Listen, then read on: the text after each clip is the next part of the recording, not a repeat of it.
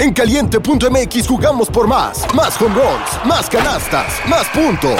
Vive cientos de deportes durante todo el año y los mejores eventos en vivo. Descarga la app, regístrate y obtén mil pesos de regalo. Caliente.mx, jugamos por más. Más diversión. Promoción para nuevos usuarios de GOV de GGSP 40497, solo mayores de edad. Términos y condiciones en caliente.mx.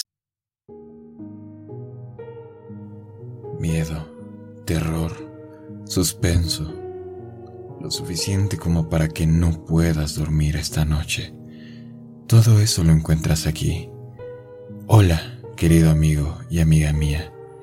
Espero que todos ustedes se encuentren muy bien esta noche.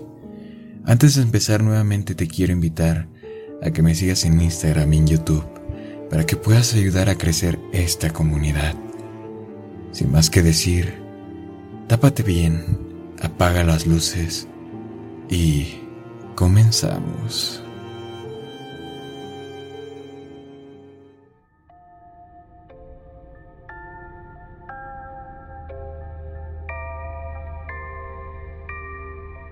La mirada de Eric se perdía en las danzarinas formas del fuego de la chimenea.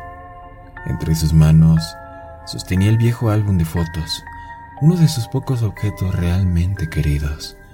Cuando se mudó con Diana, fue lo primero que llevó a casa, incluso antes que el cepillo de dientes. Ella nunca había visto las fotos de aquel álbum, pero Eric era muy celoso con esa parte de su intimidad. Solo sabía que ahí, en ese álbum ya viejo y desgastado, estaban las únicas fotografías que su marido conservaba de Aaron, su hermano desaparecido. Diana estaba empezando a preocuparse al ver a Eric así sentado en el sofá y simplemente mirando al fuego, con el álbum de fotografías en sus manos, durante toda la tarde. Llevaba ya siete años con aquel hombre, que siempre se había portado muy bien con ella, la amaba y la respetaba en todo momento. Era dulce y muy cariñoso, siempre que ella no quisiese indagar en su pasado, en su infancia y sobre todo en cómo desapareció Aaron. Al principio, ella quería saber más, porque Eric nunca hablaba de aquello, aunque estaba claro que le marcaba profundamente. Cada vez que le preguntaba, él se ponía de mal humor y le contestaba con muy malos modos. Y así ella dejó de preguntarle, porque lo último que quería era molestar a su marido con algo que, a fin de cuentas, ya no se podía arreglar. Todos los años, en las mismas fechas, Eric se volvía raro, huidizo, callado e introvertido. Era una especie de bloqueo mental que le duraba solo un par de días y del que salía como si de un sueño se tratara, poco a poco y con dificultad para volver a la normalidad, al menos en los primeros días. Aunque Diana no le había preguntado, por miedo a ofenderle, sabía que aquello tenía que ver con su hermano. No le costó mucho atar cabos y entender que Aaron posiblemente habría desaparecido en esos días. Eric se sumía en el silencio para recordar aquel trágico suceso, como si de un aniversario se tratara, y ella había aprendido a respetarlo de aquella manera, a darle su espacio en esos días y a tratarlo con más tacto y delicadeza. Sin embargo, lo que más le preocupaba a Diana es que Eric se comportara igual, incluso cuando estaba con Lizzie. En esos días de invierno, el padre amoroso y embelesado con su hija de cuatro años desaparecía en aquellos días, y todos eran malos modos, gritos y desprecio cuando la pequeña quería jugar con él. Por eso Diana trataba de mantenerla distraída, para que no fuera a molestar a su padre. ¿Por qué papi se ha enfadado conmigo, mami? No, no, no, no. Está enfadado contigo, cielo. Está triste, pero se le pasará. ¿Y por qué está triste? Pues... A veces los mayores nos ponemos tristes sin ninguna razón. ¿A ti nunca te ha pasado? Eh, sí, a veces, pero... Se me pasa cuando me dan las buenas noches o me duermo con Waldo, dijo dulcemente la pequeña, sosteniendo a su osito de peluche. Si le dejo a Waldo, ¿papá se pondrá más contento? A Diana le costaba contener las lágrimas ante el sincero y cándido ofrecimiento de su hija, que estaba realmente preocupada por su padre. Sin embargo, sabiendo que aquello podía ser peor, contestó, Seguro que él prefiere que lo tengas tú, cariño. No te preocupes y verás cómo en un par de días papá estará otra vez contento con nosotros. Entonces, Lizzie sonrió, creyendo a pies juntillas lo que su madre le decía, y volvió a su habitación para seguir con sus juegos. Diana decidió volver también a sus tareas porque, de todas formas, no iba a arreglar nada quedándose ahí y viendo cómo su marido pasaba por su martirio anual. Aquella noche, después de acostar a la pequeña Lizzie, asegurándole que mañana su papá iría a contarle un cuento, como siempre, Diana bajó de nuevo al salón, donde Eric parecía estar medio dormitando en el sillón frente a la chimenea. El álbum estaba sobre la mesa, abierto de par en par. Diana sintió un deseo intenso por acercarse a él contemplar por fin cómo era el hermano pequeño de su marido. Había tenido multitud de oportunidades para ver aquel álbum y siempre había respetado el derecho de Eric a su privacidad, pero aquello estaba yendo demasiado lejos y la curiosidad le podía más que nada. Entonces, sigilosamente, Diana atravesó el salón con el corazón a mil por hora en su pecho, como si fuera a escaparse por su boca en cualquier momento. Al llegar a la mesilla, ni siquiera tuvo valor de coger el álbum, simplemente se encorvó para poder distinguir mejor las figuras que aparecían en las fotos del mismo. Eric y Aaron, por fin, los dos hermanos, disfrutando plácidamente de una tarde en el parque. Debía ser cerca de Ovan, el sitio donde Eric se crió. Reconoció a su marido al instante por ese pelo rojizo tan llamativo, el mismo que tenía heredado Lizzie. Pero entonces fijó su mirada en Aaron. Era más pequeño que Eric, eso lo sabía, y parecía no tener más de cuatro o cinco años en esas fotos. Seguramente fueron tomadas poco antes de que desapareciera, ya que lo único que sabía sobre el tema es que el pequeño Aaron no llegó a cumplir los siete años. Era moreno, con unos brillantes ojos grises y una sonrisa muy, pero muy dulce que en cierta manera le recordaba a la de su propia hija. Vestía un jersey de lana verde pistache y unos pantalones color crema, y sostenía una cometa multicolor en sus manos. Estaba al lado de su hermano, que lo miraba con ternura, posando su mano izquierda en el hombro del pequeño Eric. En aquella foto, Eric era la viva imagen de la felicidad. Sin embargo, una punzada de terror recorrió la espina dorsal de Diana cuando fijó su vista en la parte del fondo de la fotografía. Ahí atrás, a varios metros de los dos hermanos, se podían ver grandes árboles de fuertes y gruesos troncos que cubrían prácticamente todo el fondo, agazapada entre ellos como si fuera una de tantas sombras. Diana logró discernir una figura esquelética extremadamente alta y muy, muy delgada. Podría haber sido cualquier sombra, algún efecto de la fotografía, pero era demasiado humana, en el sentido más básico de la palabra. Tenía brazos muy largos que casi llegaban al suelo, y en el lugar donde debería de estar el rostro, solo una mancha blanca, donde no se podían distinguir ni ojos, ni nariz, ni boca. De haber sido cualquier persona, Incluso disfrazada, aquella figura debía de medir más de dos metros y medio, calculó Diana. ¿Qué, qué demonios era aquello? Entonces, Eric dejó escapar un leve gruñido a la vez que cambiaba de posición para acomodarse en el sillón. Aquello sobresaltó a su mujer, que dio un respingo hacia atrás. Por suerte, Eric no se había despertado.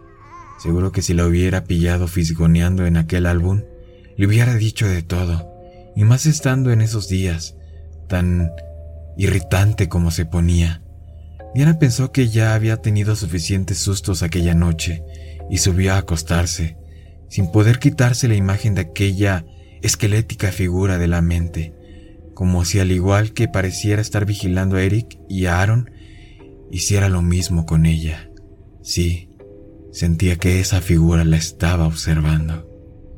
Diana todavía trataba de conciliar el sueño cuando su marido entró a la habitación, sin decir una sola palabra. Se desnudó y se metió en la cama. Ella tampoco dijo nada. Tal vez era mejor fingir que estaba dormida, temiendo que su marido hubiera hecho lo mismo en el salón y ahora estuviera más enfadado que nunca con ella. Diana siguió sin poder dormir, cada vez más angustiada. Eric había guardado celosamente aquel álbum y hasta ese día ella no imaginaba que pudiera tener alguna razón para hacerlo. Sin embargo, después de haber visto aquella fotografía, deseó con todas sus fuerzas nunca haberlo hecho. Existe un estado entre la semiconciencia, entre el sueño y la vigilia, un estado que suele durar unos pocos segundos, en el que nuestro cuerpo ya está prácticamente dormido del todo, pero a veces algunos estímulos se cuelan por nuestros sentidos, especialmente el oído. Diana estaba a punto de caer en brazos de Morfeo, cuando escuchó un portazo que le hizo abrir los ojos de repente. Se quedó así, con los ojos muy abiertos, acostumbrándose a la oscuridad, mientras agudizaba el oído por si escuchaba algo más. Tal vez solo había sido la parte del sueño incipiente que su mente comenzaba a crear o tal vez al mirar al otro lado de la cama, Diana comprobó que Eric no estaba. Aquello lejos de tranquilizarla por encontrar una posible fuente de los ruidos, la dejó aún más extrañada. No, no era normal que su marido saliera de la cama a mitad de la noche, ni siquiera en aquellos días donde su humor cambiaba y parecía impredecible. Asustada, salió de la habitación y vio que la de su hija estaba abierta. Otro escalofrío recorrió su cuerpo y corrió hacia el cuarto de Lizzie. Ni siquiera tuvo que encender la luz para comprobar que la pequeña no estaba ahí. Terriblemente angustiada, Diana bajó las escaleras, llamando a su marido y a Lizzie, sin encontrar respuesta alguna. Su corazón volvió a bombear a toda potencia mientras buscaba por las habitaciones, sin encontrar ni rastro de ellos. Al llegar a la cocina, se dio cuenta de que la puerta trasera de la vivienda estaba abierta. Entonces tomó una linterna que siempre tenía para los imprevistos, bien al alcance de la mano en el trastero, y no dudó en salir en su pijama. El frío le erizó la piel al instante, pero ella no lo notaba. Solo quería encontrar a su hija y a su marido. Entonces enfocó la linterna en todas direcciones, pero no había rastro de ellos. En un momento dado, el haz de luz alumbró a lo lejos la figurilla inconfundible de Waldo, el osito de Lizzie, estaba tirado en medio del camino que desembocaba en el bosque, a unos 200 metros. Diana ya no tenía tiempo ni siquiera para pensar, solo para actuar, así que salió corriendo en aquella dirección, seguro de que encontraría a su hija por ese camino. En ese momento, no podía tener otro pensamiento en su cabeza. Entonces, siguiendo el haz de luz, Diana llegó a la entrada del bosque, donde los árboles comenzaban a develarlo todo. En ese preciso instante, la linterna empezó a fallar y se apagaba de forma intermitente.